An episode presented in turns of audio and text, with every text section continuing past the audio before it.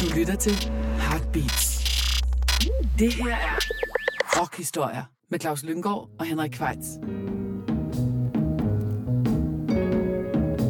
Så er det sørmebed tid til endnu en gang Rockhistorier. Og din værter er som altid Claus Lynggaard og Henrik Kvejts. Ja.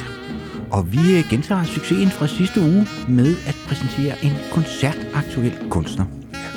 Denne gang skal vi dog ikke til Tyskland, men en tur til Sverige, og det er selvklart den 65-årige Joakim Thåström, vi skal give os en grin med. Ja.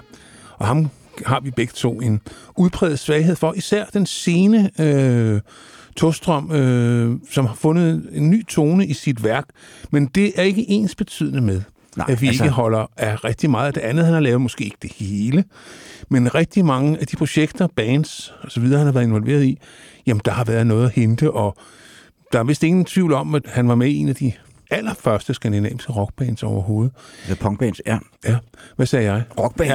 Ja, det var ja, men han kommer fra et sted syd for Stockholm, der hedder Hygdalen, hvor han voksede op på en vej, der hedder Skebokvarnsvägen 209, som også er titlen på en af hans plader. Ja, og som er titlen på den plade, hvor han for alvor, hvis du spørger mig, finder formen. Altså de plader, han har lavet siden, den er alle sammen i mesterklassen. De er i høj kvalitet. Ja. Hans far var kaptajn i hæren, og hans mor var lærerinde, og hans storebror, han var en central figur i med den svenske militærnægternes centralorganisation, og han røg jo selv i spjældet for at være militærnægter. Han sad i spjældet i 1982, Joakim, fordi han ikke ville aftjene sin værnepligt. Så han har sikkert haft nogle interessante samtaler med faren, som jo var militærmand. Det kan man kun gisne om. Jeg tror faktisk, han har skrevet lidt om det her og der, hvordan det var at vokse op i sådan et hjem. Men han går i ungdomsklub, og der møder han så nogle åndsfælder. Åndsfælder, ja. Og de danner så et band, som de starter med at kalde The Haters. Så er man ligesom i gang, ikke? Jo, Og det hele bliver insisteret, at han ser to koncerter med Clash i 1977, fordi de så åbenbart spiller i Sverige. De spillede jo ikke i Danmark på det tidspunkt, desværre. Jeg så dem, jeg tror, de spillede en gang i Danmark, da de spillede ude i Idrætsparken. Nej, var det ikke Øbrohallen? Jeg tror, det var den gamle idrætspark. Ja. Det var okay, men det var sådan, det var ikke... Det var ikke særlig god lyd, men det var en meget fed koncert. Men de danner så et band, som du siger, der hedder The Haters, som jo, han også har skrevet en sang om på Skebokvarnsvägen, som så ret hurtigt skifter navn til Ebba Grön, som er en politikode. Ja, altså i virkeligheden var koden Ebba Rød. De skulle fange en tysk terrorist, som ville kidnappe den daværende indvandringsminister. Han hed Norbert Kröcher. Og ham på politiets kode, det var Ebba Rød, når aktionen gik i gang. Men da de så havde fanget ham, så var der en af betjentene råbte, Ebba Grön! Og det var så det navn, de valgte at tage. Og de kom faktisk rimelig sådan hurtigt ud at spille, blev meget populære. Ja, og debuterede i 1978 med en single, der hedder Anti-Rock. Ja. Men det var meget klasseinspireret, Ebba Grön. Det er jo nok det tætteste, Skandinavien kommer på et egentligt svar på The Clash-versionen af punkrock. Ja, og de er også allerede tidligt meget politisk bevidste. Meget venstreorienterede. Hvor den danske punkscene måske havde sådan lidt svært med den deciderede politiske rock, fordi den havde været så stort i 70'erne, så det var noget, vi sådan ligesom tog afstand fra. Det gjorde den svenske punkscene. De læser lidt i forlængelse af den, faktisk. Ja, og det er jo ret tydeligt på deres Ebba Gröns 4. single, som er den, vi lægger ud med. Ja, en B-side, som jo er et gammelt svensk prog-rock-nummer, lavet af Blå Toget i 1972. Den ene, han den ved, hvad den andre gør, som der hos Ebba Grön blev til starten af kapitalet. Det siger jo lidt om, hvor vi er henne. Ja, og det nummer der også, det vil man også ret hurtigt kunne høre. Det handler om symbiosen mellem staten og kapitalen. Ja. Og den kan man ikke lide. Nej, og sjovt nok, i Sverige, som var så gennemsyret socialdemokratisk, kan det altså ikke have været. Men det er rigtigt, der har altid været de store industriforetagere i Sverige. De har siddet tungt på meget, så det var noget, man kunne være vred over dengang, og det skal vi ikke bare kaste os ud i den og få den fyret af. Så starten er jo længe siden, vi har haft lidt punk ind over her i programmet, synes jeg. Starten af kapitalet fra 1980, og det blev også, selvom det var en B-side, så blev det faktisk en signatursang for Ebba Grön. Og faktisk i starten af det her årtusind, så begyndte han jo at spille de gamle, efter han ikke har spillet dem i rigtig mange år. Så begyndte han at spille nogle både Ebba Grön og Imperiets numre til sine koncerter igen. Det var som om, at han havde forlidet sig med sin ungdom, fordi mange år spillede han kun nye ting, ikke? Jo, men ja, lad os kaste os ud i det, Claus. Ja, kom. Starten og kapitalen.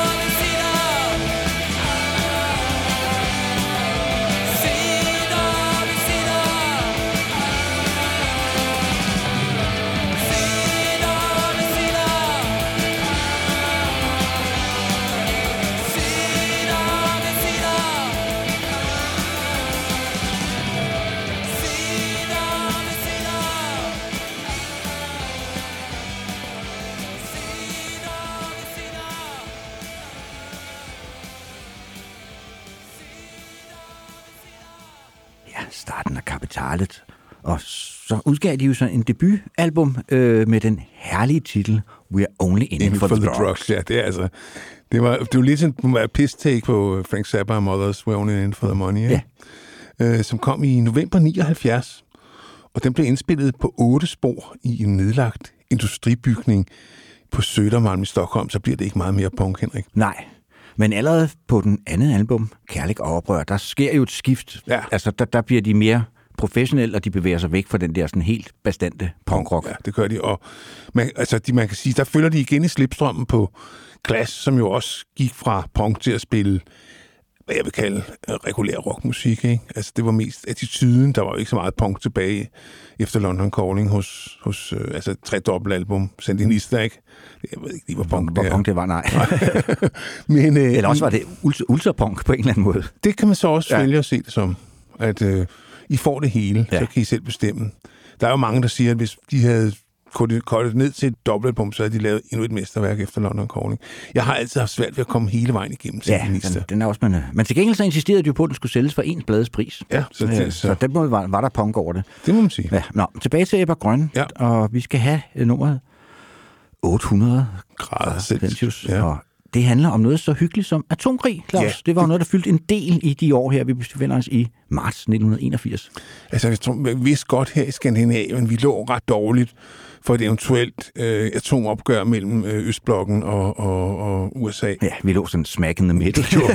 Så der var en del paranoia, det havde vi jo selv også. Altså, det var, at man følte indimellem, man levede de sidste tider, ikke? Jo. Når de raslede med sablerne på Kreml og Washington. Ja, ikke? Altså det der snak om atomkrig, det var ikke sådan en abstrakt snak, og det er det jo desværre blevet sørgeligt aktuelt igen. Ja, desværre, ja. Der bliver i hvert fald rastet med sablerne, om de er dumme nok til at gøre det, russerne. Det tror jeg, altså ja. Det ved du hvad, det kan være. Det kan være, vi ikke... We will never know, Henrik. Det er lige fordi, der er bare et glimt, og så bliver der stille. Der kommer også en vigtig figur ind her på Kærlig Oprør, med produceren Stefan Glaumann, som jo kommer til at arbejde tæt sammen med Thåström i de næste mange år i mange sammenhænge. Ja, det er rigtigt. Og jamen, skal vi ikke bare kaste os ud i en gang atomkrig, Claus? Det gør vi. 800 grader Celsius fra Kærlig Oprør.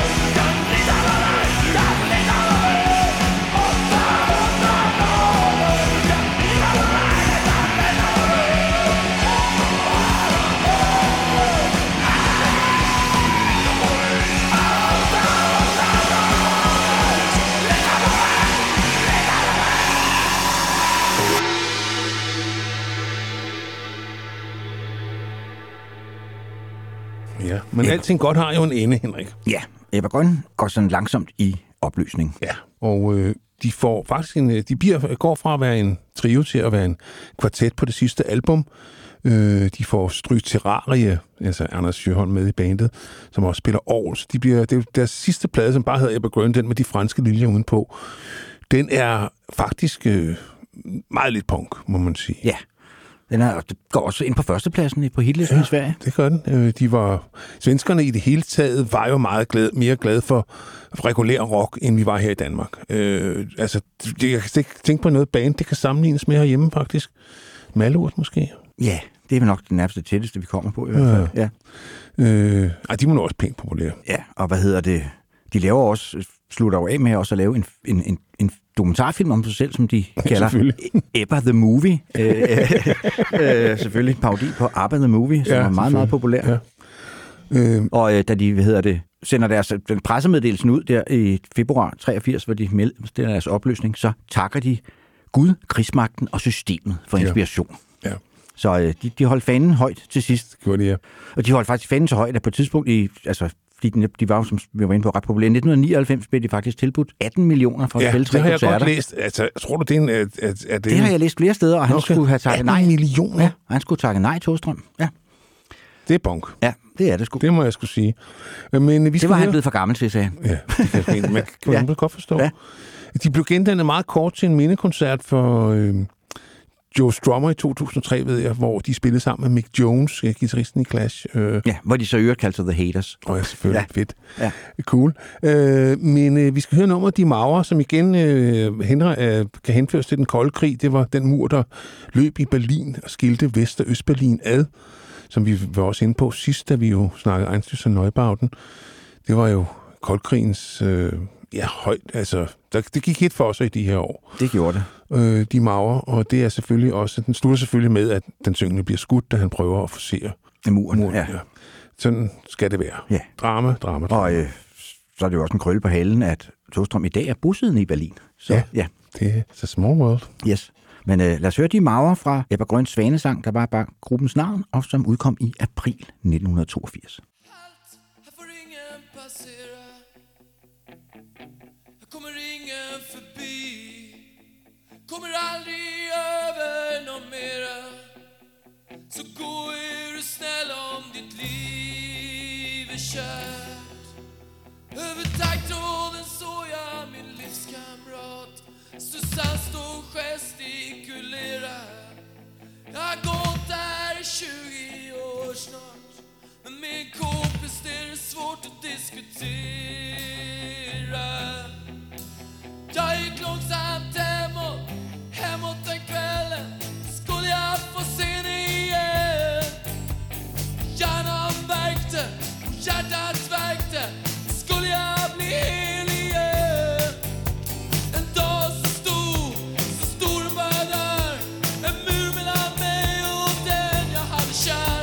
Vi bor 2 kvarter ifrån varandra, men en grov prick i ända. Jag ser av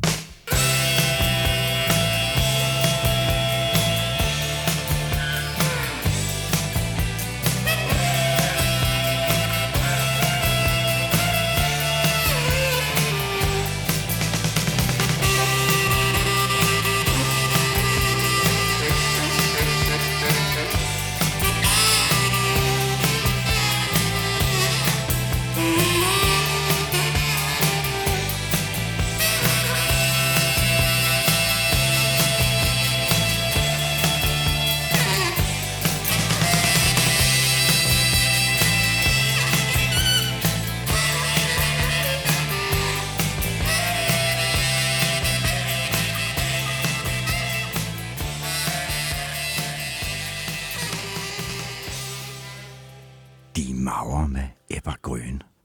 Og Ebba Grön morfer så over i band, der kalder sig Rymdimperiet. Ja, som jo allerede bliver aktivt, mens Ebba Grön spiller for nogle af de sange, som ikke rigtig passer til Ebba Grön. Det er faktisk de tre af medlemmerne fra Ebba Grön, der danner det, fordi at deres bassist ryger i spjældet også for... Ja, Leonard Fjodor Eriksson er også for, militærnægelse. Ja. Han ryger så rigtig i spjældet, fordi man bliver sat i sådan nogle åbne lejre. Ja. Altså, men den flygter han så fra, og så ryger han så ind i et rigtigt fængsel. Det er også punk. Ja. Og de laver også parallelt med Ebba Grön nogle plader og så videre. Ja, det skal også lige nævnes, at Rymdimperiet selvfølgelig har sit navn fra Star Wars. Ja. The Empire Strikes Back, som hedder Rymdimperiet slår til baks. Ja. Ja, det er altså, det kan der komme meget sjovt ud af titler. Jeg kan huske en gang, TP Music, de solgte den der serie Halløj på Badehotellet, og så stod der sådan et skilt, ekstra morsom feature, norske undertekster. Ja, men vi skal til Imperiet, som så faktisk sådan rigtig... bliver til et band og hvad skal man sige, en faktor på den svenske scene, da Ebba Grön kaster håndklædet i ringen. Og der forkortede de så også navnet til bare at hedde Imperiet. Og det er så stadigvæk trommeslageren fra Ebba Grön, Gurra, som den bliver kaldt. Og så har den sent tilkommende keyboardspiller Stryterari, jeg ved ikke, hvad det betyder, der ligesom sparker det band i gang. Ja. Og det gør de med singlen Altid Rødt. Altid ret. Ja, og det er altså en meget smuk omkvæd, ikke? Et hjerte er altid rødt. Et hjerte har altid ret. Et hjerte stinker blod og svedt. Ja. Et hjerte har altid ret. Synes jeg er meget smukt. Det er meget smukt. Han er en lille digter. Ja, det er han, og det er jo også sådan en rigtig maskinstormer-sang. Det er jo en sang om, at man ikke kan erstatte mennesker med maskiner, hvis man sådan skal sige det meget dogmatisk. Og med et ret smukt strygearrangement af Flæskkvartetten. Ja.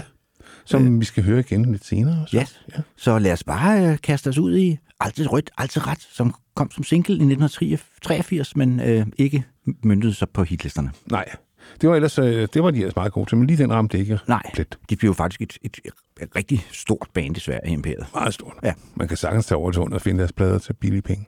Jeg ved ikke lige med singlerne, men LP'erne i hvert fald. Ja. De udsendte også en LP samme år, altså 1983, som hed Rasera.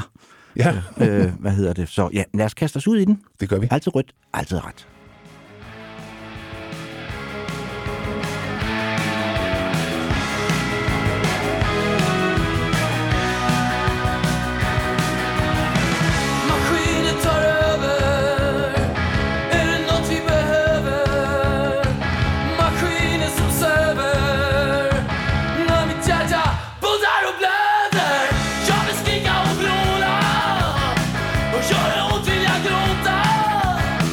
Shut it!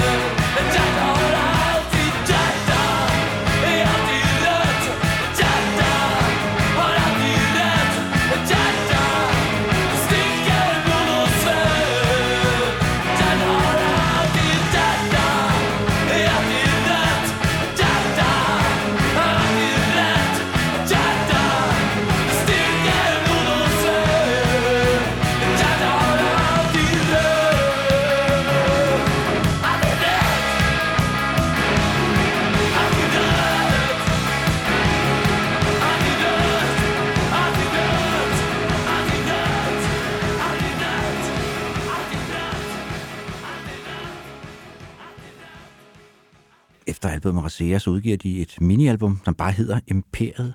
Og så kommer det, der bliver deres helt store gennembrud i Sverige, Blå Himlen Blues. Ja, det skal man skal love for. Og ja, det ryger op på 5. pladsen på salgslisterne, og en af deres slagsange, som han stadigvæk spiller en gang med, CC Cowboys, åbner den. Men vi er jo lidt kontrære, Henrik og jeg. Så vi går jo ikke efter det kendteste, vi går efter det bedste. Ja, og det er jo faktisk en coverversion. Det er det, som ligger rimelig langt for oplæg. Det er Kurt Weill og Bertolt Brechts Surabaya Johnny, som er blevet oversat af en fyr, der hedder Anders Alleby. Og så den blev bearbejdet af legenden Puk Rugefelt. Ja, som jo indspiller den i 1969, og det er jo hans version, de laver en coverversion af. Ja, det kan man nemlig godt sige. Og derfor er der ikke så meget tysk cabaret over den mere. Men den sidder sgu lige i skabet, Henrik. Ja, og når vi snakker om den der, hvor vi allerede inde på i forbindelse med Ebba Gröns debutsingle, Starten af kapitalet, altså den der tråd tilbage til den svenske rockrockbevægelse, så er der jo faktisk også en coverversion af et Hoola Bandoola nummer. Ja, fred. Ja, mindre. Nå, men jeg synes, det er meget sjovt, at herhjemme var det simpelthen næsten skamfuldt at beskæftige sig med den slags, ikke? Altså i det miljø, vi færdes i, vil jeg lige skynde mig at sige, ikke? Jo. Men i Sverige var oplevede de klart punken som en forlængelse af... Altså det, svenskerne kalder prog-rock, det er jo det, vi kalder ægget pop, altså politisk rock. Ja. Det er ikke progressiv rock. Nej, det er ikke King Crimson derovre af. Nej, det er det ikke. Det er, i Sverige var progressiv musik, det var politisk musik. Ja, Hoola Bandoola Band, det var jo Mikael Wiehe og Bjørn Afzelius, ja, som de fleste folk nok kender, ja. Som er sådan mere troubadour-agtige, ja, politiske, ikke? Ja. Jo. Hvad hedder det? Og de får jo også et hit imperiet med en, en fortolkning af Eva Taubes Balladen om Briggen. Og det gør de brynende godt, det må jeg sige. Og de laver også en Bellman-fortolkning, som også sidder lige i skabet. Mindes du vores skygge, tror jeg, den hedder. Så der er ikke det der temporær raser, som der var på den danske punkscene, vel? Nej, det var der ikke. Det var ligesom om, at de lagde sig ind i en tradition, og man er nærmest stolt af det. Ja. Jeg tror også, de er med på den der hyldestplade til Cornelis Vreeswijk. Det er de også, Hollander, så der er ikke noget der. Så men, ja, lad os høre Imperiets fortolkning af Surabaya Johnny.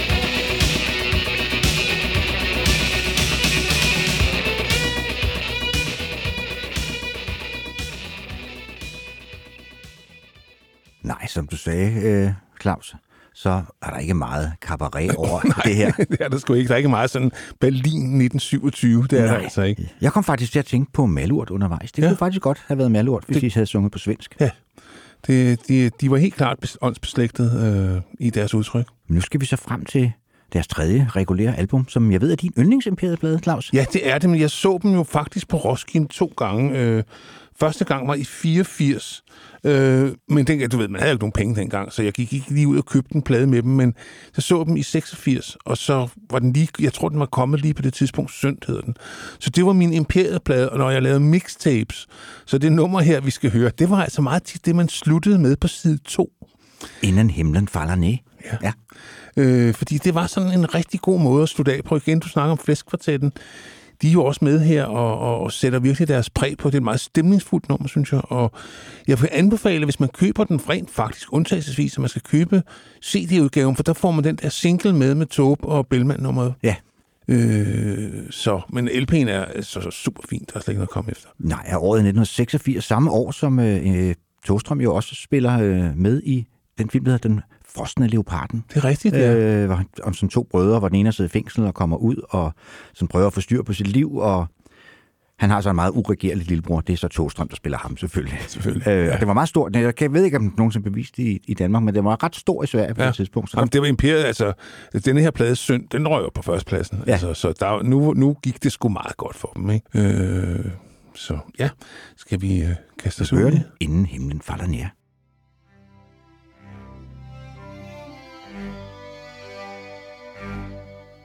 Kom och prova eran olycka barn, vårt lyckohjul som snurrar. Kom och satsa era liv gott folk, så vårt lotteri kan börja. Glöm paniken för en enda kväll i vår Guds förgätna karusell. Och prova lyckan innan himlen faller ner. Det här är alla dårars dag. Vi skiter i all ordning och lag. Det här är alla dårars dag. Glöm paniken för en litet tag.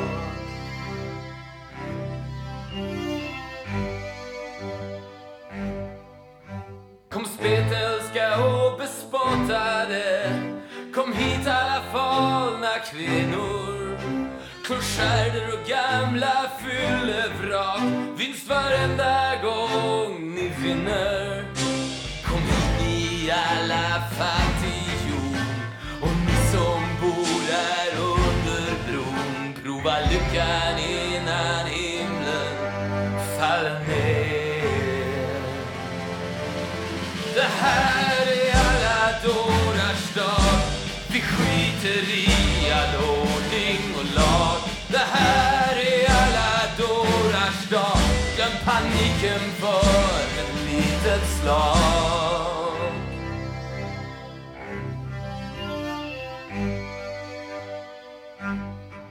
Så kom och prova eran olycka barn. Följ med mig ut i natten. Lämna era sovrum barn. Vi är brännvin utav vatten. 25 för de små och 50 för de stora.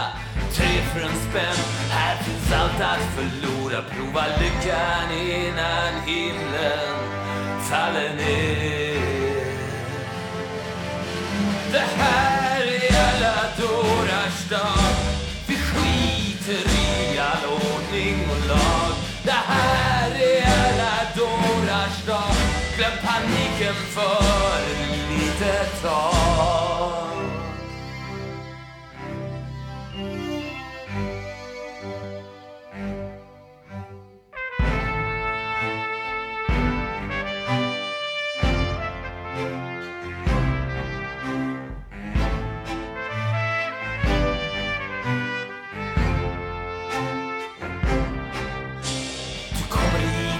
Utan namn och minne. Allt vi behöver är ditt öppna sinne. Prova lyckan innan himlen faller ner. Det här är alla dårars dag. Vi skiter i all ordning och lag. Det här är alla dårars dag. Så glöm panik för ett tag. Det här är alla dårars dag.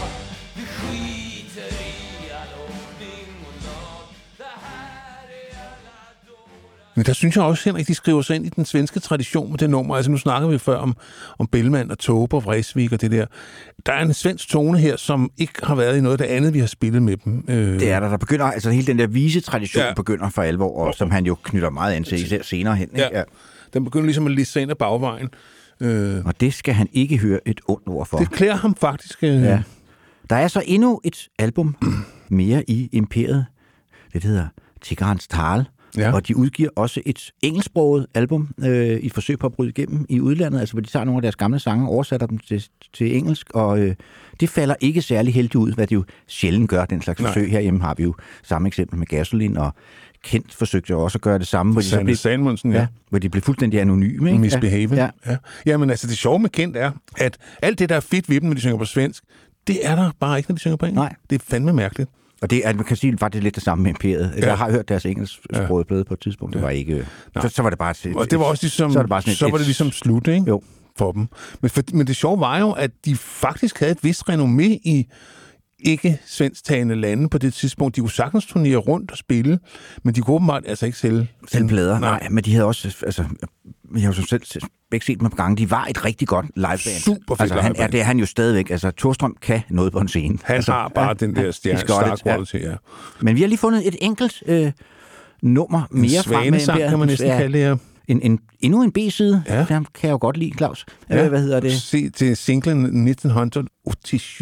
Ja. Den hedder Rock'n'Roll er dødt, og som handler jo om Thåströms lede ved det er jo ikke genren rock'n'roll er død. Det liv, det fører med sig, som han er træt af med på landevejen og festerne og så videre. Ja. Han har jo også fortalt, at den sidste tid i Imperiet, der stod han under koncerterne og glædede sig til efterfesten. Og så siger han, når man begynder at have det sådan, så skal man holde op. Ja. Det tror jeg sgu, han har ret i. Ja. Så ja, lad os høre. Rock'n'roll er død, den kom i 1987.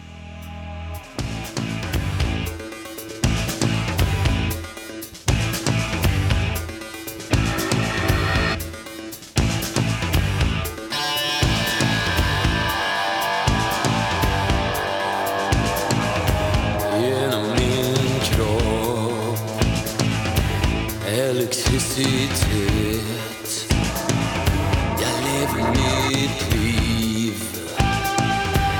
på en motorvej. Jeg får alt det jeg ville have.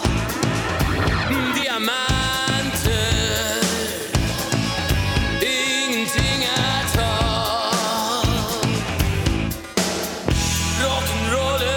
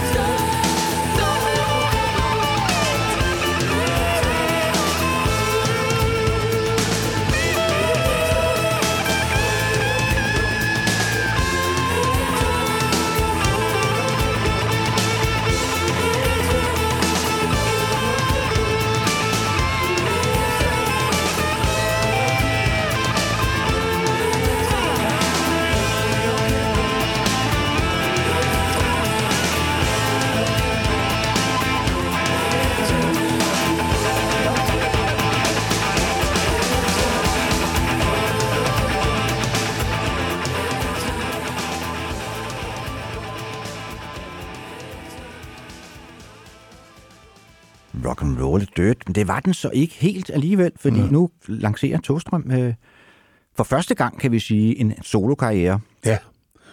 Hvor han optræder, det kan vi så godt afsløre over for vores lyttere, altid kun som Thåström. Det der Joakim, det er vist kun hans mor og måske hans kæreste, når hun bliver sur på ham, der kalder ham Joakim. Ja, jamen jeg ved, min gode ven Erik Jensen lavede et stort interview med ham i Berlin her for den seneste blad kom, og han var sådan i tvivl, skal jeg kalde dig Joakim, eller skal jeg, men han insisterede på at blive kaldt Thåström. Ja, det kan man, der er nogle folk, der er deres efternavn, ikke?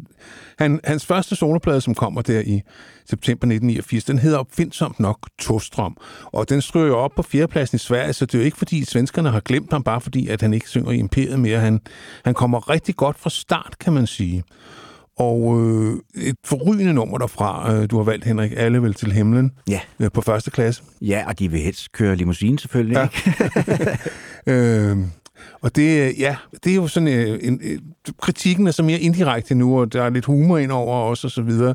Ikke helt så meget sådan agitpop, men mere... Jamen, han holder ligesom op med at blive så firkantet, som han var i især Ebba Grön, men også kunne have en tendens til i Imperiet, ikke? Ja. Lige sådan på grænsen til det didaktiske. Ja, det kan man godt sige. Ja. Nu vågner poeten Thåström for alvor. Det er rigtig good news. Ja. Rigtig good news. Så vi skal høre Alle vil til himlen fra september 1989.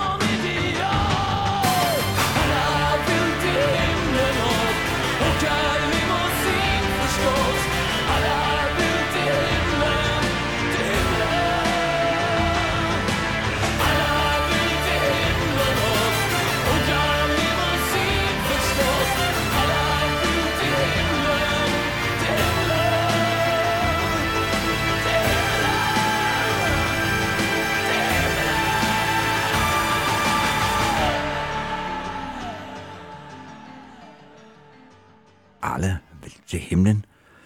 Og nu forlader vi Thåström i en faktisk en længere årrække. Næsten 10 år. Over 10 år, ja. Og det har ikke noget at gøre med, at han ikke er aktiv, men det har noget at gøre med, at vi er nødt til at tage nogle fravalg. Ja. Fordi værket er simpelthen så stort, Claus, så jeg sad og skulle prøve at lave den her spilleliste, så var der var simpelthen bare nogle ting, der måtte ryge. Blandt andet den plade, der hedder Eksploderer mig 2000, som kom i 1999. Ja, 91. Ja, 1991. Ja, og den var faktisk købt jeg, fordi jeg så ham så solokoncert. Jeg kan ikke huske, hvor. Året før, i 90, der så jeg ham solo, der var han jo også, altså, var det så fed solo. Ja, ja, det er fordi, det er nogle dårlige plader, men vi er nødt til at foretage nogle fravalg, Claus. Men så bliver han træt af Stockholm. Ja, og flytter han til Holland. Ja, hvor han møder en fyr, der hedder Peter Løf. Og han er træt af at være berømt. Ja. Og det er han jo ikke i Holland. Nej. Der kan og så danner han band, der hedder Peace Love and Pitbulls. Ret sjovt navn. Ja. Som er sådan industrial... Og de indspiller faktisk 3 album, men de er alle sammen engelsksproget, og vi har altså valgt at fokusere på den svensksprogede Thåström. Men vi kan godt lige fortælle lidt om dem. Det er ham der Peter Løf, og så en fyr, som der hedder Niklas Hellberg. Det er de 3. Ja, og Niklas Hellberg kommer vi ind på, så han kommer til at arbejde meget tæt sammen. Ja. Og han er inspireret her især af Einstürs og Neubauten, og så svensk band, der hedder Entombed. Og de 3 skiver, han spiller der, de er ikke særlig populære i Sverige. Men til gengæld, så får han hul igennem, især i Frankrig, er de meget populære. Sjovt nok, ja. Videoen til Be My TV, den lå således 17 uger på programmet 120 Minutes på MTV, hvis du kan huske det. Det kan jeg tydeligt huske. Det var ligesom, det var det fede program på MTV. Ja, det var det fede program. Ja. Alternative Nation og 120 Minutes og Yo Raps, det var det, jeg så. Men, det skal vi måske med en yngre lytte om. Der var faktisk engang, hvor MTV, det var musik-tv. Ja. Ja. Der kører sådan en meme for tiden, der er ret sjov. MTV, 40 years. Thank you for 14 years with music. Ja. Men han vender tilbage til Sverige mod slutningen af 90'erne. Ja, udgiver et album i 1999. Det er jer, som er kunstige, og det er mig, der er normalt, hedder det. Ja, på dansk. Vi skal nok prøve at lade mig udtale det på svensk. Ja, altså, hvor svensk er det. Og før det laver han faktisk sammen med den førnævnte Hellberg musik til en forestilling, der hedder Cinco Alla, som bygger på en roman af Viktor Rydberg, tror jeg, som kun kom i 1000 eksemplarer. Så det er ikke en, man sådan ser ret tit, men den bliver dog genudgivet nogle år senere. Men vi springer så frem til april 2000, hvor der kommer endnu et album som Thåström, Manden, som blev en gris, hvor denne Niklas Hellberg i øvrigt også spiller en central rolle. Ja. Og vores egen, hvad fanden han hedder fra Thomas Ortfeld spiller trommer på et nummer på laden. Ja. Og han skriver flere sange sammen med Henryk Lipp fra Blue for Two, hvor vi jo også kender og holder meget af forsangeren Freddy Wadling. Ja. Og det nummer, du har valgt, Henrik, det er jo skrevet, musikken er skrevet af Henryk Lipp. Aldrig nogensinde kommer ned. Ja, som er et virkelig, virkelig godt nummer. Ja. Hvis jeg godt selv at sige det. Ja. Ja, det må du godt, Henrik, fordi at, du skal en gang imellem, skal du også have lov til at så skinne lidt, ikke? Jo. Det her program, synes jeg, ikke? Altså fra albumet Manden, som blev gris, som faktisk nåede helt op på andenpladsen af hitlisterne i Sverige. Ja. Så Thåström, godt være, at han havde været fraflyttet nogle år, men de havde ikke glemt ham. Nej, de ville bare ikke have røre Peace, Love and Pitbulls med et stykke knækbrød. Nej. Det ville de ikke. Men her kommer ikke Manden, som blev en gris, som altså er super god titel, synes jeg. Men aldrig nogensinde kommer ned. Ja.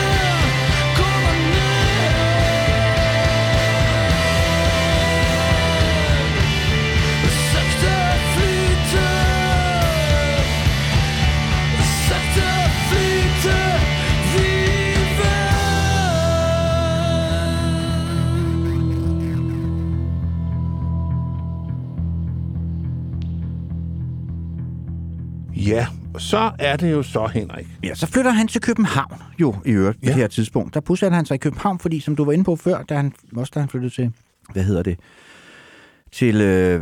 Holland, at han... Altså i Sverige er han jo blevet så kendt på det her tidspunkt, at han kan ikke gå på gaden, han kan ikke sætte sig ind på værtshus og drikke en øl og så videre. Kim Larsen-syndromet, sådan stor er han faktisk i Sverige. Og det bryder han sig simpelthen ikke om. Nej. Så han flytter til København, hvor der ikke er en kæft, der ved, hvem man er. Bor altså, på Sønder Boulevard? Ja, han bor så ikke på Sønder Boulevard. Han bor faktisk i den gamle Carlsbergby. Nå. Fordi, ja, det ved jeg, fordi Sten så meget til ham i den periode. Okay. Men han synes, fordi Sønder Boulevard er jo blevet sådan et hipstersted nu. Ja. Det var det altså ikke i omkring år 2000. Det var... Og det var det, han synes, der var så sjovt, at han sådan, ligesom havde sådan et fint navn, Sønder Boulevard, og så var der bare sådan en stor, kæmpe, tom gade, hvor der ikke skete noget som helst. Ja, ja. Jamen, det er rigtigt. Og så var det også et godt ord at synge, kan man sige. Ikke? Ja, selvfølgelig. Så han skriver faktisk en af de bedste københavnersange, der har skrevet Claus. Men så godt man sige det, altså. Ja. Ja. Og det er så for det album, der hedder Skebokvarnsvägen 209, som er det sted, hvor vi var inde på, han voksede op. Og der sker også et skift, ikke bare musikalsk, fordi det bliver tit kaldt sådan europæisk industriblues, det han kaster sig krig her. Men det bliver mere sådan visepræget og så videre. Og det, der så især er det store skift, det er, at han begynder at tage af hovedstolen nu, Claus. Han begynder at skrive selvbiografiske sange. Ikke, at der nødvendigvis bør være et en-til-en forhold. Nej, nej. Men han bruger af sit livserfaring. Det gør han. Og nogle af de ting, han har oplevet. Ja, og konkrete oplevelser. The Haters er der et nummer, der hedder, som sagt, han skriver. Og vi har også et par numre. Det er jo et mesterværk, den plade, hvis du spørger mig. Ja, det er jo nok hovedværket i produktionen. Ja. Det må vi nok sige. Og den her Niklas Hellberg er inde over som producer. Det er producer. Han, der producerer. Hvad hedder det? Ligesom for at give ham den der lyd, vi i dag forbinder med Thåström. Og tusind tak for det, Niklas. Hvad hedder det? Og vi har spillet et par sange fra det album, fordi det album begge to holder meget med. Så hvis der er nogen, der undersøger, at vi ikke spiller Ingen synger blues, som Jeffrey Pierce, så fordi vi har spillet det i vores Gun Club-program, og vi har også spillet det nummer, der hedder Faren, Faren, Faren, om hende, der forsvandt, eller hende, der, The One That Got Away. Okay, Hvad hedder det? Det har vi spillet. Jeg tror, det var vores hyldest til den svenske sang. Hvad hedder det? Men der er så mange andre gode sanger til. Så vi spiller et par numre fra Skebokvarnsvägen 209. Og første er nummeret Sønder Boulevard, var i øvrigt vores egne Sort Sol jo også bliver hyldet. Ja. Og der begynder han jo også hans fascination af Michael Strunge, som vi skal komme tilbage til senere, og også skinne igennem i tekstuniverset. Ja, Ole Jastrau bliver vi også nævnt her fra Herberg. Ja. Tom Christensens roman Herberg. Ja, det er meget... Han er i det hele taget begynder han i den her periode, altså både han tager hovedstolen, men han begynder også at have rigtig mange litterære referencer i sin sange. Han er en meget, meget belæst herre, men rigtig god smag. Ja. Ja. Det kan vi godt lide. Det kan vi godt lide. Ja. Så lad os høre Sønder Boulevard.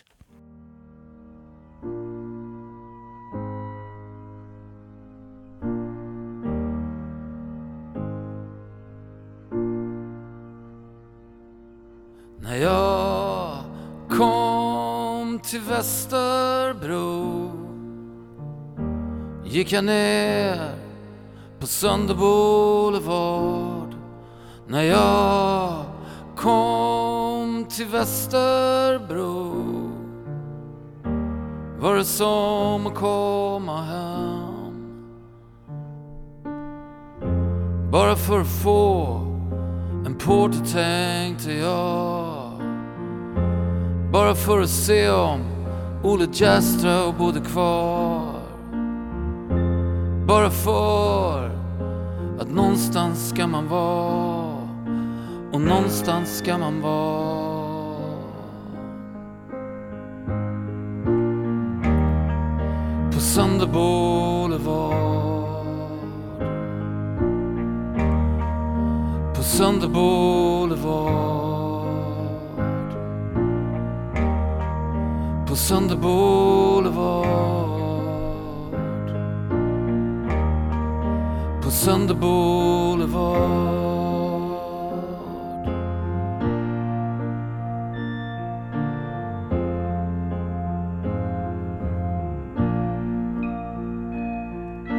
När jag kom till Västerbro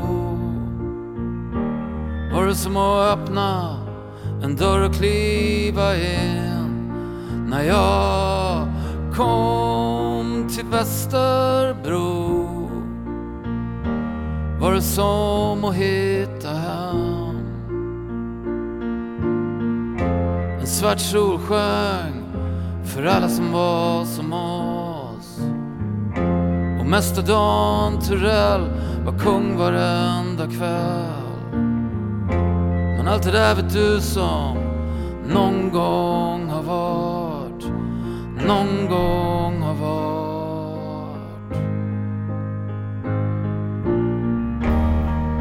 På Sönder Boulevard, på Sönder Boulevard, på Sönder Boulevard, på Sönder Boulevard.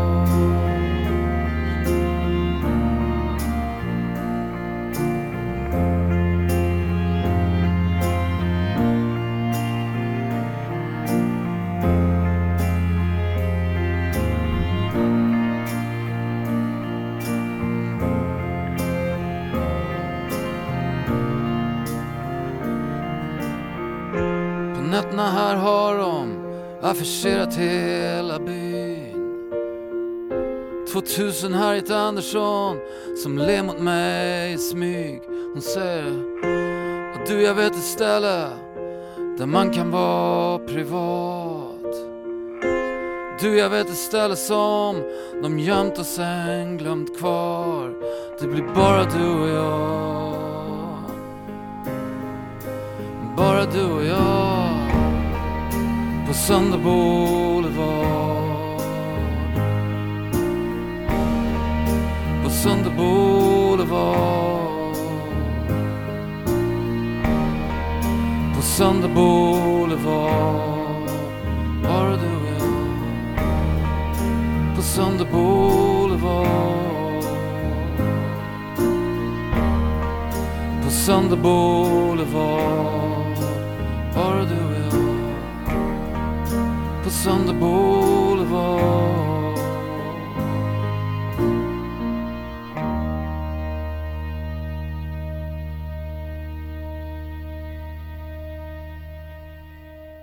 Det er en af de sange, man får gåsehud af, hver gang man hører det. Ja, det gør man, men jeg ønsker mig selv, at jeg havde skrevet den. Ja. Men det næste er faktisk næsten lige så god, synes jeg. Ja. Fremling Overalt. Som jo er en sang til hans far. Ja. Og det er altså en af de tristeste sang, jeg overhovedet. Altså, yeah. Det er en meget trist skæbne, han ligesom opruller her. Yeah. Hans far, han har aldrig nogensinde set, at der kom en ven på besøg, og han ligger inde og vender sig i sengen om natten, og drømmer du overhovedet noget? Og hvis han overhovedet drømte noget, så var det nok bare at køre bort med lange tog, altså bare væk. Det er en meget mentalt fraværende far, vi møder her. Det er det virkelig. Og det er en trist skæbne. Yeah. Og han er fremling overalt, altså fremmed overalt. Så, men han får... Det er stadigvæk også en meget, meget smuk sang. Altså. Jamen, det er det der. Og single, altså den vi lige hørte, Sønder Boulevard, det var jo en af de få hits, han har haft som solist i Sverige, faktisk. Sjovt nok, hans album stryger direkte ind på førstepladsen, men singlerne, de kan ikke rigtig sådan få airplay. Men han er måske også en albumkunstner, som også henvender sig til et albumkøbende publikum, ikke? Og det er også, når man sætter sådan, at der kommer en ny Thåström, nu skal man fandme høre noget musik, ikke?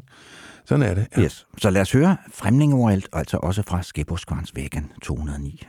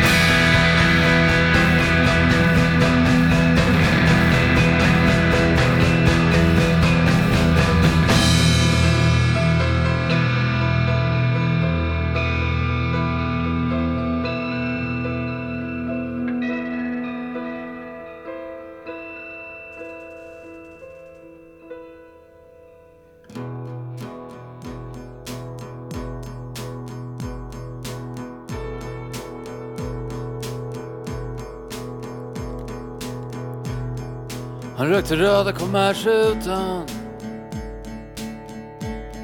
Hans far hade varit Stensillaholm.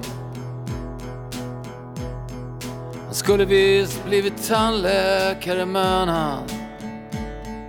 han hamnade i armén. Han hade spelat handboll i drott en gång. Han hade en pistol i sin garderob.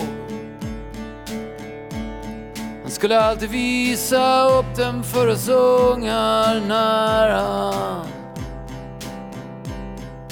när han var full.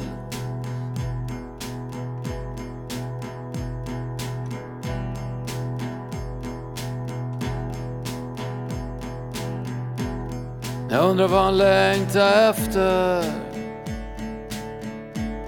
Jag undrar vad han drömde om. Jag undrar om han hade några vänner någonstans. Jag såg aldrig någon.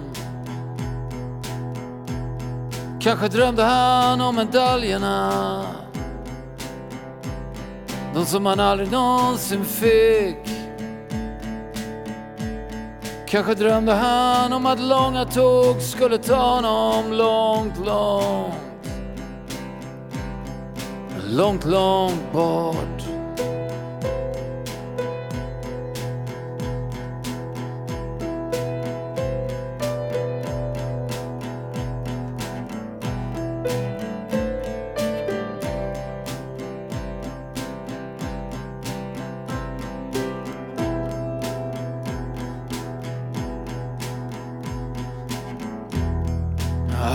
Genom vägen jämt och ständigt, hur han låg freds varje natt. Om det var allting som han spelat bort, eller var han bara främling överallt. Om det var därför han var så sluten, för han sa aldrig något. Eller kanske drömde han bara om att långa tåg skulle ta honom långt bort.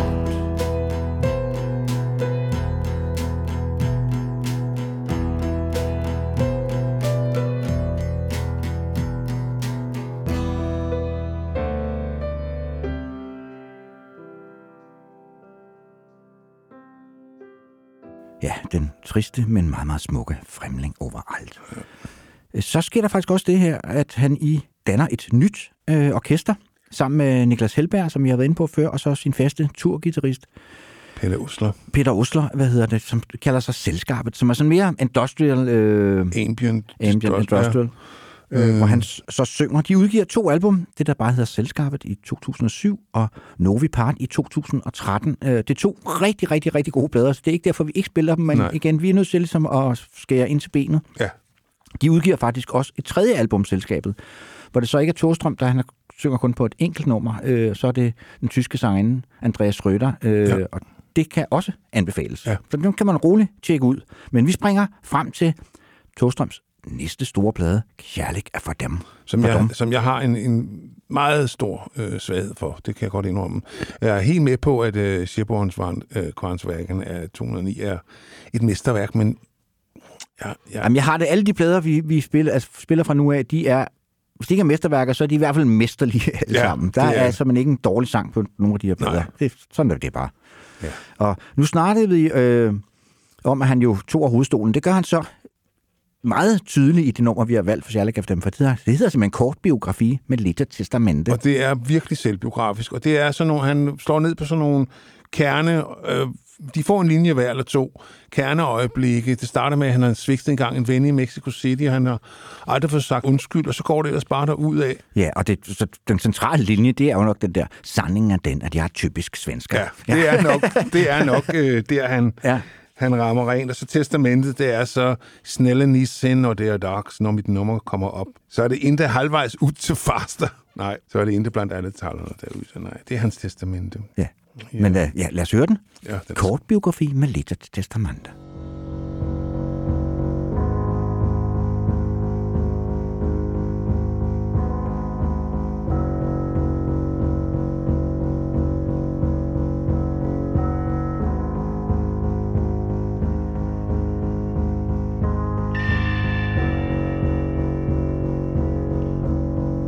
Jag svek en vän i Mexico City för länge sedan. Jag vet inte varför jag aldrig sagt förlåt. Jag har suttit häktad på Skara polisstation. Sen dess har jag hållit mig därifrån. Jag sjöng den blomstertid, nu kommer med de andra. Till fröken Bergs tramp, orgeltoner. Jag stod i klassrummet med vattenkammat hår och försökte komma ihåg alla orden. Och ni vet jag gråter aldrig när jag går på begravning. Men när jag ser den på tv så bölar jag som ett barn. Jag har glömt min första kyss, men jag minns klart och tydligt när jag fick Rolf Stoltz autograf.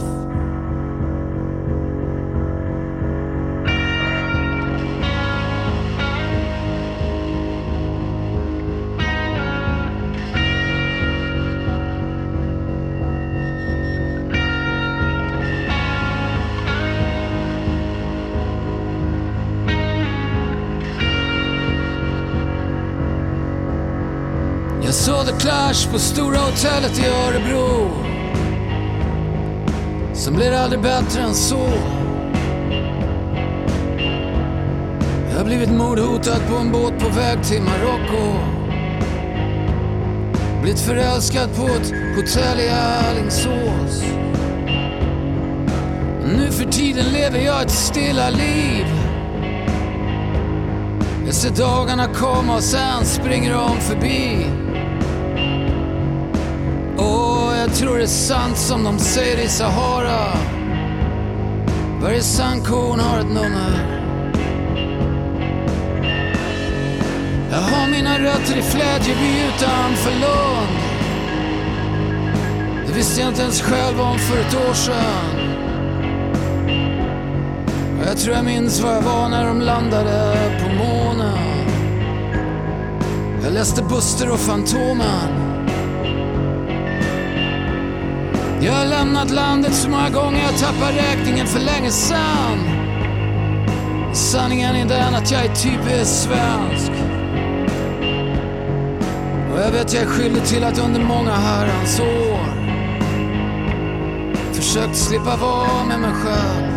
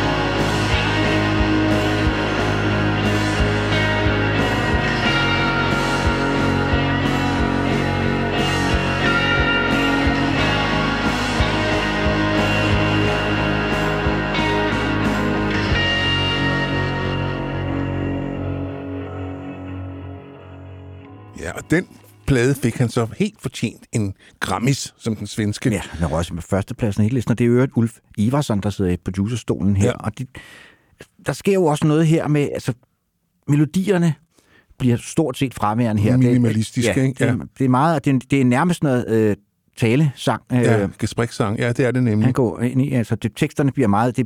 bliver meget nærmest tekster med underlægningsmusik på. Men hvis man vil YouTube den, så ligger den faktisk, det nummer, vi lige hørte, på... Han optrådte med det i en svensk tv-program i 2009, og der kan man faktisk gå ind og finde. Og det her, der kan man godt mærke, at poeten har taget over på en eller anden mærkelig måde. Det er næsten...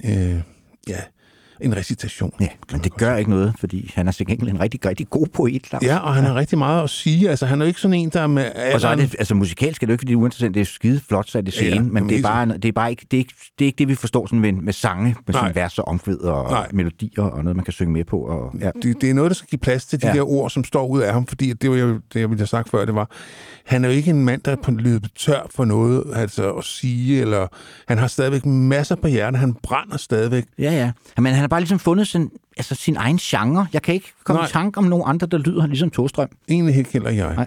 Nej. Og det er sgu også noget. Det er et kompliment. Ja. Nu skal vi så frem til det album, der hedder Bevæbnet der med vinger, og det er jo, der er jo en hilsen til Mor Danmark igen her, Claus. Ja, Strunge lavede jo, Michael Strunge lavede en digtsamling, der hed Væbnet med vinger. Ja. Og her er det så, skal man så væbne sig med dem. Og det er jo også, kan man sige, noget med døden, men også noget med en tro på mere end det, der er mellem himmel og jord. Ja, og han bliver da også notorisk takket på coveret, Michael Strunge. Altså. Det mangler også bare. Ja. Og det her nummer, han har skrevet sammen med Per Hæklund, som vi ikke rigtig har fået nævnt, men som vi faktisk hørte spille saxofon helt tilbage på de maver, og som er indover som sangskrivningspartner med jævne mellemrum. Han er ikke bleg for at samarbejde med andre. Det behøver ikke være Thåström det hele. Nej, altså ordene står han selv for, men den musikalske indsættelse, den får han gerne hjælp fra andre. Ja. Og jeg glemte også lige at nævne det i øvrigt, i forbindelse med den der Sherlock for dem, at der tolker han jo også Dylan. Ja, Tomorrow is a long time, som han, Ja. Men bare min elsker, der venter. Ja, det skulle lige med. Men Bevæbnet der med vinger, det var jo også endnu en stor plade, som vagte vildt jubel her i klubben. Og, det gjorde den. Den røg flittigt på gramofonen der i vinteren 2012. Ja. Så... Ja, og det gør den faktisk stadig med jævn mellemrum. Ja. Altså, jeg hører faktisk ret meget Thåström. Det gør jeg faktisk også. Det hjælper mig også, at fruen er meget glad for Thåström, så det er sådan noget, man kan sætte på. Så det er godt. Ja. Det skal man vide. Ja. Hun er ikke så glad for Einstøds Nøjbauden, for eksempel. Nej. Ja, det var en Marie heller ikke. Nej. Jeg skal ikke nævne for åben mikrofon, hvad hun sagde, men det var ikke pænt. Nej, men Thåström, tilbage til ham, Bevæbnet der med vinger, og som sagt, fra 2012, og endnu et album, der gik ind på førstepladsen af de svenske hitlister. Ja, ret imponerende. Ja.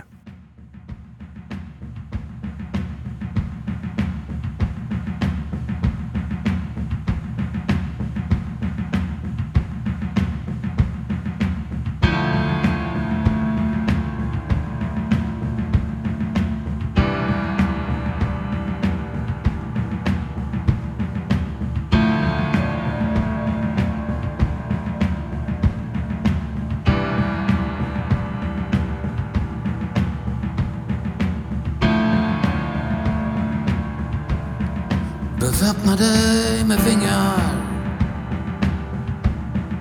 bevæbna dig med sol, bevæbna dig med allting som du längtat och drömde om en gång.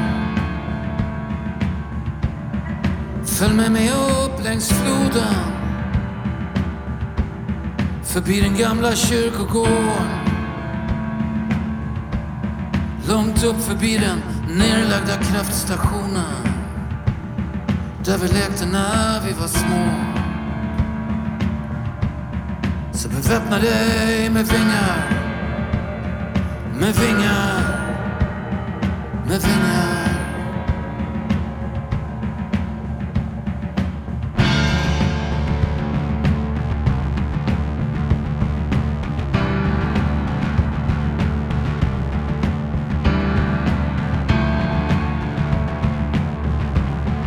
Jag kunde inte sova en blund i natt,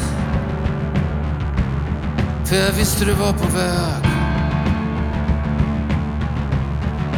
Jag låg och lyssnade på skriken från restaurangen, och luften den var tom och het. Jag gick upp och försökte skriva någonting. Det är så mycket jag måste hinna med. Och mörkret kändes snällt och varmt mot min kropp.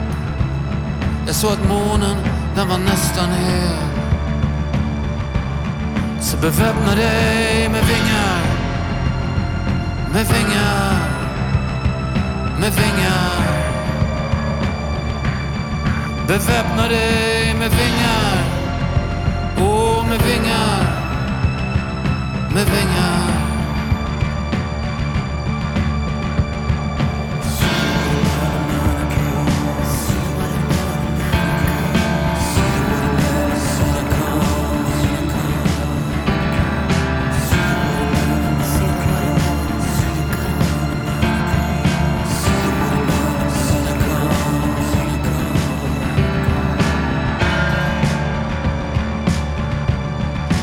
Så ställa ner i hamnen här. Det är just där långtradarna kör förbi. Där nere ser de att vinden är som bäst om man önskar. Då blåser den dit man vill. Det är som vackrast där på natten, när kristallskeppen kommer in. Man kan se dem från flera mil om man står på taket där. Ja, du ska få se när vi kommer dit. Så beväpna dig med vingar, med vingar, åh, med vingar. Beväpna dig med vingar, åh, med vingar, åh, med vingar. Beväpna dig med vingar, med vingar, med vingar. Beväpna dig med vingar, med vingar, med vingar.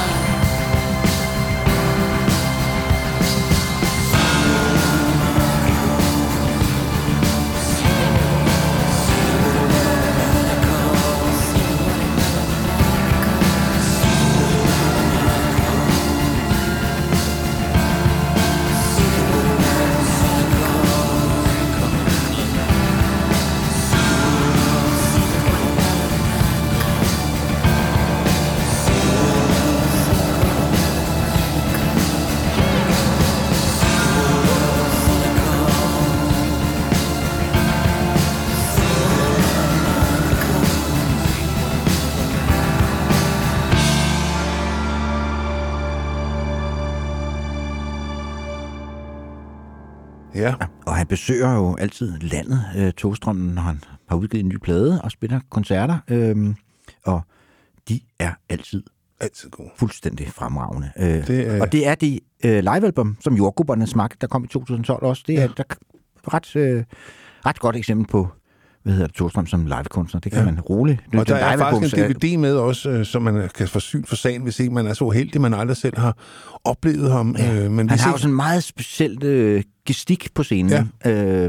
Han ligner sådan lidt vingeskudt fugl. Eller ja, det er rigtigt. Ja. Ja. Og så har han altid sådan sin bør på hovedet. Og, ja. Og meget sådan intens. Altså man kan mærke, altså han er fucking til stede. Han står ikke og tænker på efterfesten længere. Nej, det tror jeg gør han ikke. Nej, han tænker nok på, at han skal hjem og sove på hotellet, fordi han er altså ikke 30 længere. Vel? Men det er med et bevæbnet der med vinger, der starter det, jeg kalder hans sort-hvid fase, fordi den og så de efterfølgende tre plader, der er alle sammen sort-hvide fotografier på omslaget. Ja. Der er ikke længere farver og fest og ballade. Det er altså meget sobert og meget sådan stramt holdt. Hans omslag er tit meget flotte. Ja. Og meget enkle. Ja, og altid, altså, vinylerne er altid super lækkert lavet, og sådan noget, man kan tænke, det går han op i. Godt, det sådan noget, Henrik. Ja. Ja, det er rigtigt. Der går så nogle år imellem dem nu. Der går 3 år, før den Morronen kommer. Den 15. februar 2015 kommer den. Han har udtalt på et eller andet tidspunkt, at det tager ham simpelthen længere tid at skrive sange nu, end det gjorde i gamle dage. Ja. Måske også, fordi han er blevet mere perfektionistisk og arbejder mere med teksterne og så videre. Altså, det er jo, som sagt, altså, tekstskrivning på et meget, meget højt niveau, vi har at gøre her. Kommer vi sagde dem ikke udenom. Og vi skal have ja, et nummer fra det album, den Moronen, eller var den fan, man skulle udtale det. Vores svensker er ikke, hvad der har været. Nej, der, man, og man siger, det må jeg altså også tænke over. Ja. Altså, det er godt ment. Ja, ja. Ja. Altså, det er nok en tand bedre end vores franske, ikke? Ja. Så har jeg ikke sagt for meget, vel? Nej, og det er et album, som, er skrevet, produceret og, arrangeret af Thåström og denne Niklas Hellberg, og så ham... Ulf Ivarsson, som har været producer på de foregående album. De tre sammen har ligesom lavet det her, og så er der enkelte gæstemusikere inde over, men det er ligesom, de er alle tre kritiseret. Men Thåström står selvfølgelig, som altid for teksterne, også endnu en fremragende slagten, altid være på væg, som handler om at være restløs. Ja. Det er svenskernes grundvilkår, at de vil altid væk, og når de så er væk, så vil de hjem. Ja. Det kender man måske godt lidt for sig selv. Ja. Især da jeg var yngre. Ja. Nu er jeg sgu blevet meget rolig. Ja. Men lad os høre, altid vær på væg.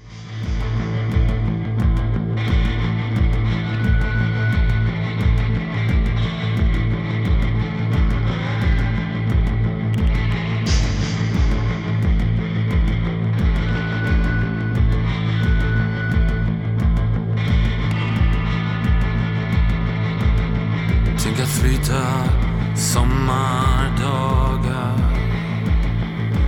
Doften av asfalt i ditt hår. Alabamas blinda pojkar sjunger. Tänk en gospelbåt.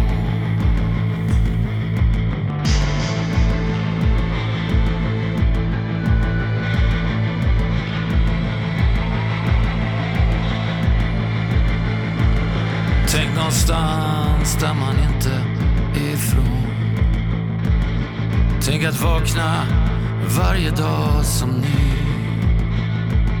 Sagajevskis vackraste rader.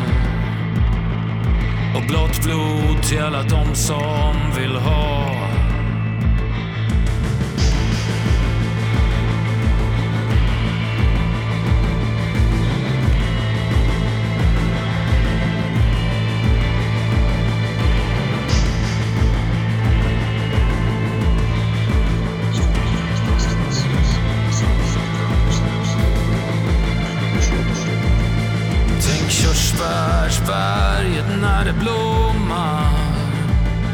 Tänk fregatten ett stenkast därifrån. Tänk att lämna just när dimman kommer. Tänk städer som är dina allihop. Tänk att alltid vara på väg. Tänk att alltid vara på väg. Tänk att alltid vara. Alltid var på väg.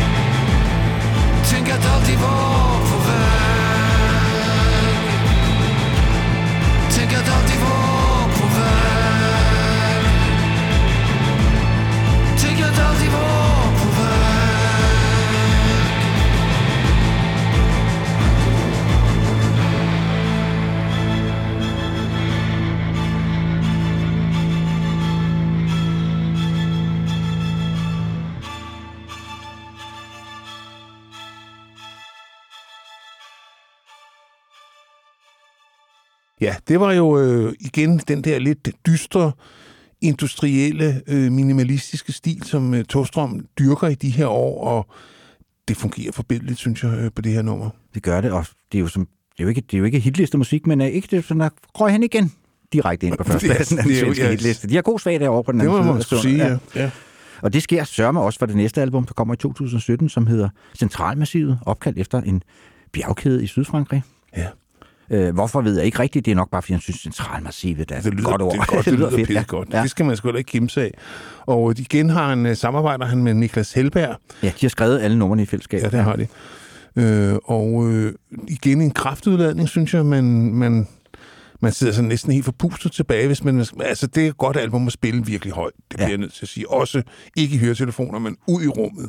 Fordi det er sådan fysisk manende musik. Så det bliver, når man er alene hjemme. Ja, det er, fordi det er faktisk musik, som man skal kunne mærke også i kroppen. Altså, så giver det ekstra mening. Det er også så fedt at se om live, fordi der er det jo på et andet lydniveau, man som regel kan tælle sig hjemme alene. Ja, det må man nok sige. Ja, vi glæder os til Den Grå Hal. Der blev udsolgt på en halv time. Ja. Så det bliver nok de virkelig indætte fans, der kommer, så der bliver super stemning derude. Vi glæder os. Det gør vi. Men, Centralmassivet fra albumet af samme navn.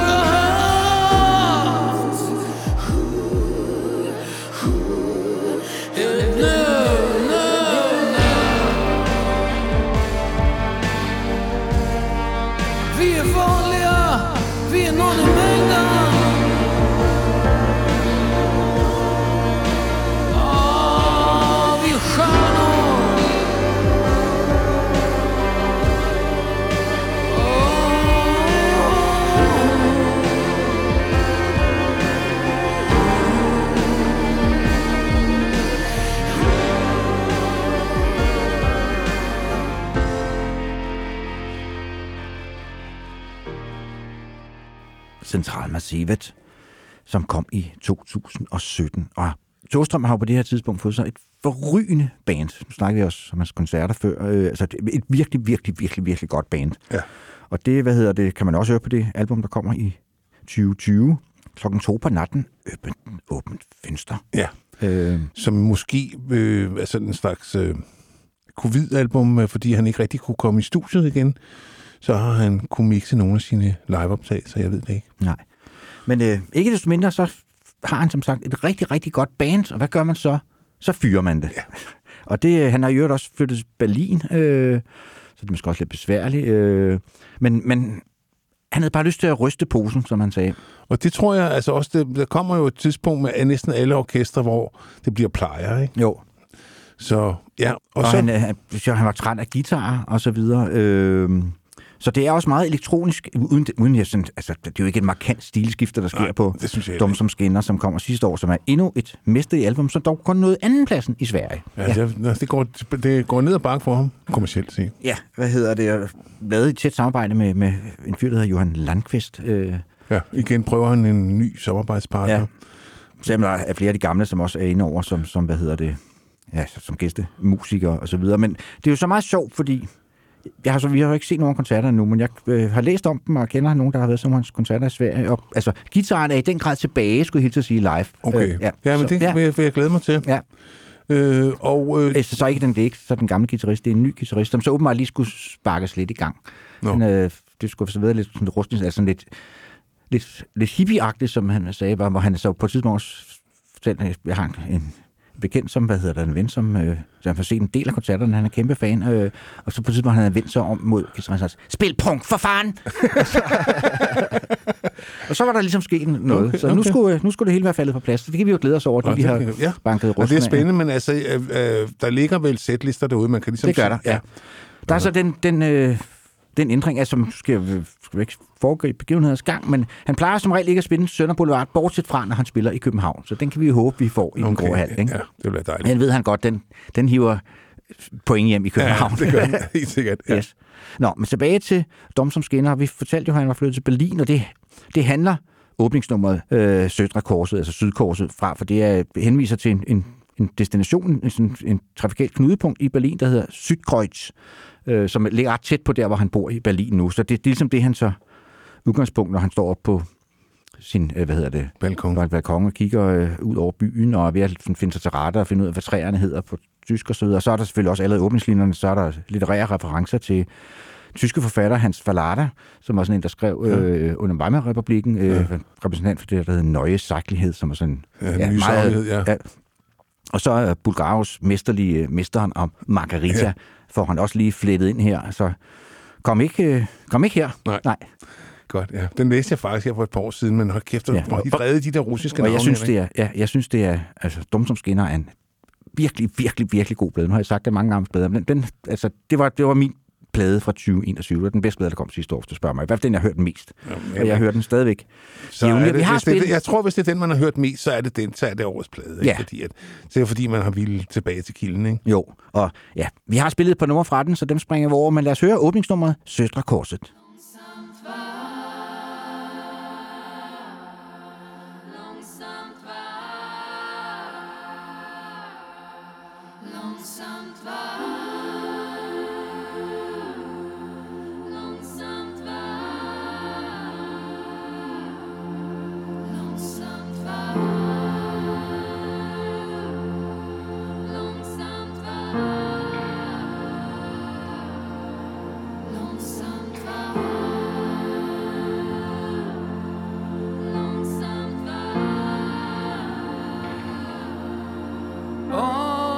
svävar fram. Jag är våland. Åh, jag flyger. Jag är fallada. Rangstaplan fram och tillbaks. Jag ska ingenstans. Säg en tid och plats. Jag ska överallt. Långsamt varm. Elektricitet. Långsamt varm. Elektricitet. Allting finns här. Allt har redan hänt. Södra korsets karnevaler. Södra korsets inventorier. Snart är jag en av dem. Snart kan jag koden hit. Snart kan jag språket här. Snart landar jag här någonstans. Långsamt varm. Elektricitet. Långsamt varm. Elektricitet.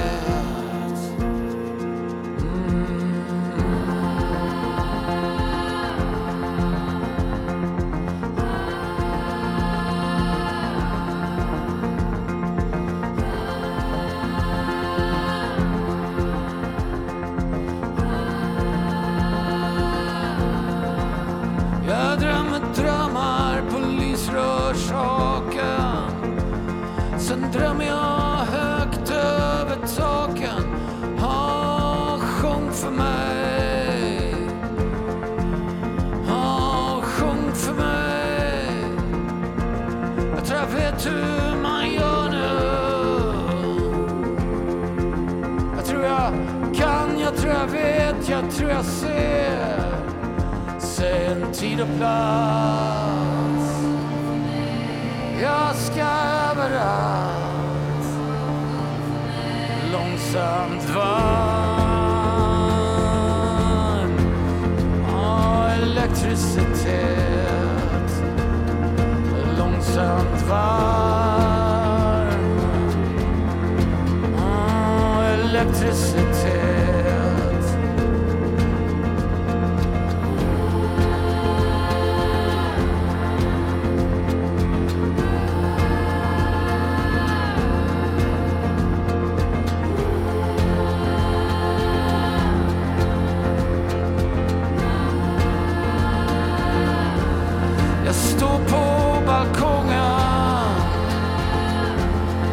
Försöker lära mig vad träden heter. Sen flyger jag över taken. Jag är från en annan tid nu. Jag är vålad. Jag är fallada. Jag svävar fram.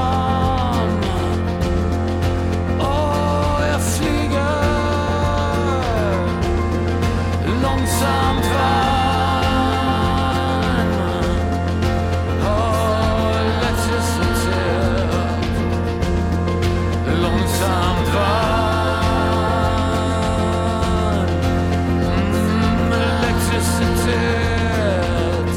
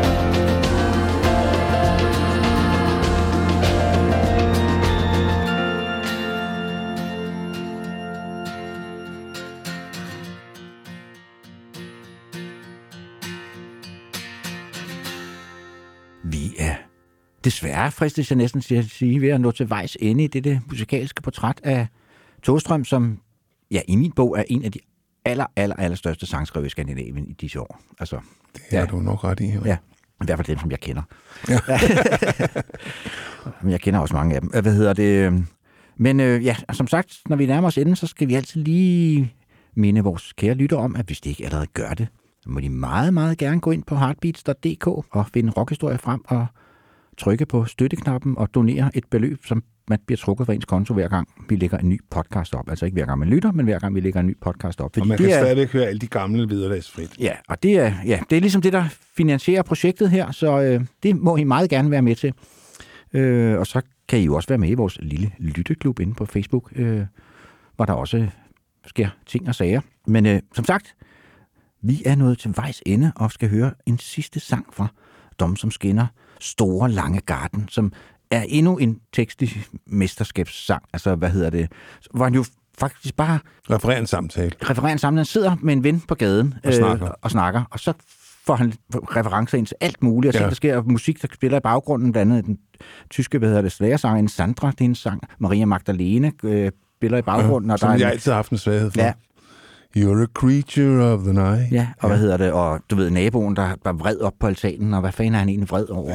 Jeg forstår ikke helt tysk endnu. Nej, det er sådan en meget sanselig sang. Ja, det er det. Og fuld af finurlige detaljer. Han, godt være, at han ikke gør så meget ud af melodierne, men teksterne er helt forrygende gode. Ja. Så tak for denne gang, og Store Lange Garden.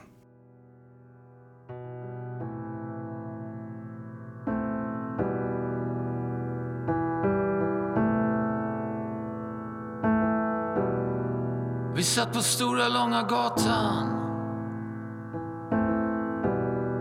precis utanför där jag bor. Och sopgubbarna slamrade i eftermiddagsdiset. 4 stolar och ett bord och länge sedan vi sågs.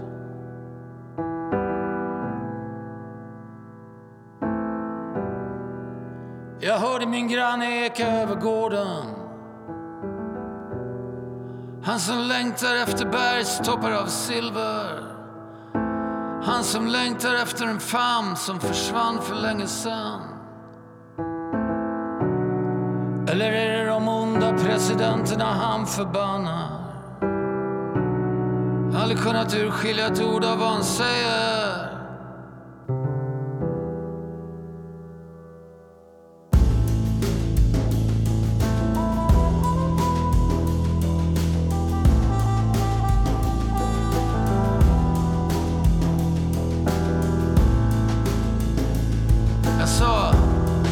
Det första du kommer att tänka på. Men du sa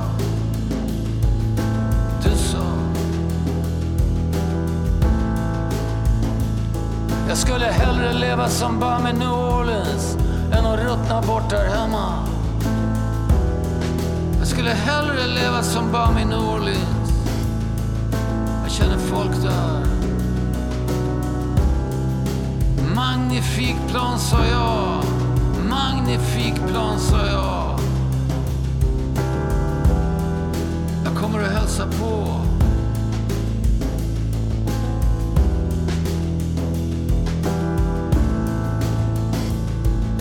Och brandkåren kom och ambulanserna kört. Sandra sjöng Maria Magdalena. Passar alltid så perfekt här. Passar alltid så perfekt här.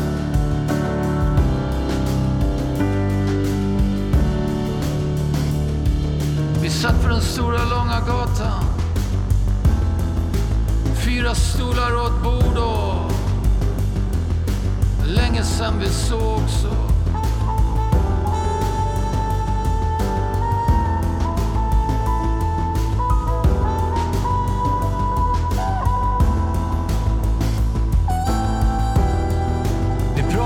Städerna vi bott i, städerna vi inte bott i, om städerna vi borde bott i.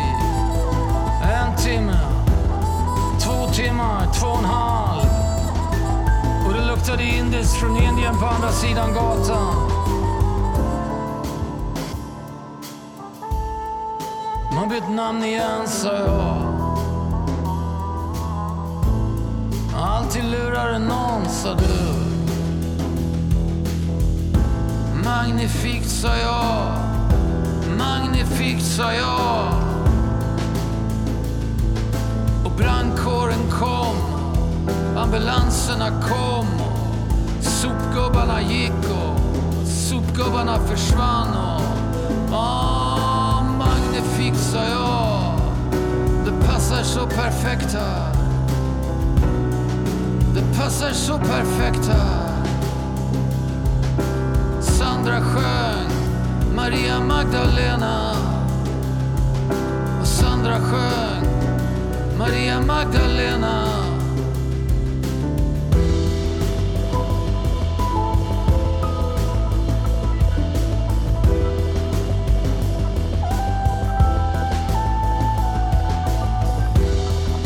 Min granne började längta ännu mer efter bergstoppar av silver. Efter en famn som försvann för länge sedan. Efter någonting, efter ingenting. Jag tror inte han vet själv vad han längtar efter längre. Han måste vara den argaste mannen i stan. Och brandkåren kom och ambulanserna kött och Sandra sjöng Maria Magdalena. Passar alltid så perfekt här. Passar alltid så perfekt här. Passar alltid så perfekt. Vi satt på stora långa gatan. Precis utanför där jag bor. 4 stolar och ett bord och